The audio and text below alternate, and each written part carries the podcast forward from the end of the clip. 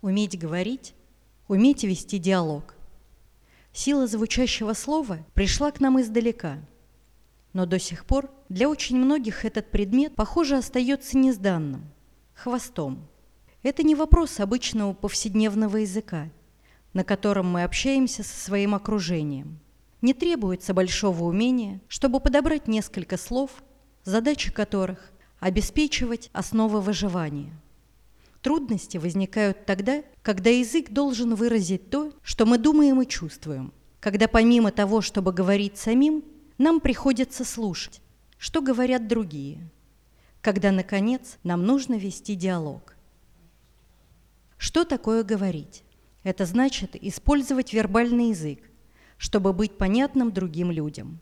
Это значит выражать свои мысли и чувства с помощью нужных слов, не впадая ни в чрезмерность, ни в излишнюю краткость и с достаточной ясностью. Чтобы происходило именно так, прежде чем начинать говорить, надо пройти две предшествующие ступени – научиться чувствовать и научиться думать. Что значит уметь говорить? Это результат умения чувствовать и думать, выраженный в подходящей форме. Кроме того, хорошо говорить – это еще и уметь слушать и уметь вести диалог уметь слушать. Тот, кто умеет быть внимательным к собственным чувствам и мыслям, слышит и то, что говорят другие. Он может лучше или хуже понимать их, может разделять или не разделять их мнение, но он умеет хранить молчание, которое необходимо его собеседникам, чтобы высказаться.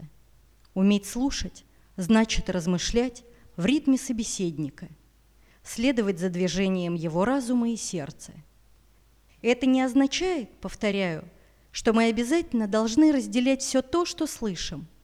Это просто означает, что нужно владеть собой, проявлять уважение и способность к сосуществованию. Уметь вести диалог.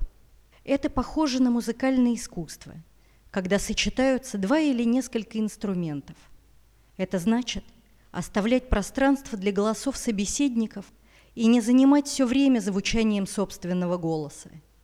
Это значит ждать точного момента для своего слова, то есть для своей мысли или чувства, и снова замолчать, чтобы другие могли прозвучать своей струной. Какое трудное искусство, зависящее не только от тебя одного. Ведь чтобы вести диалог двоим или даже большему числу людей, нужно прийти в согласие. Но мы считаем, что это прекрасное искусство, свойственное тем, кто научился управлять своими чувствами, своим рассудком, кто умеет говорить, умеет слушать, умеет учиться, умеет передавать и умеет выстраивать отношения с другими людьми. В сфере умения говорить диалог – это то же самое, что и сосуществование по отношению к простому умению жить.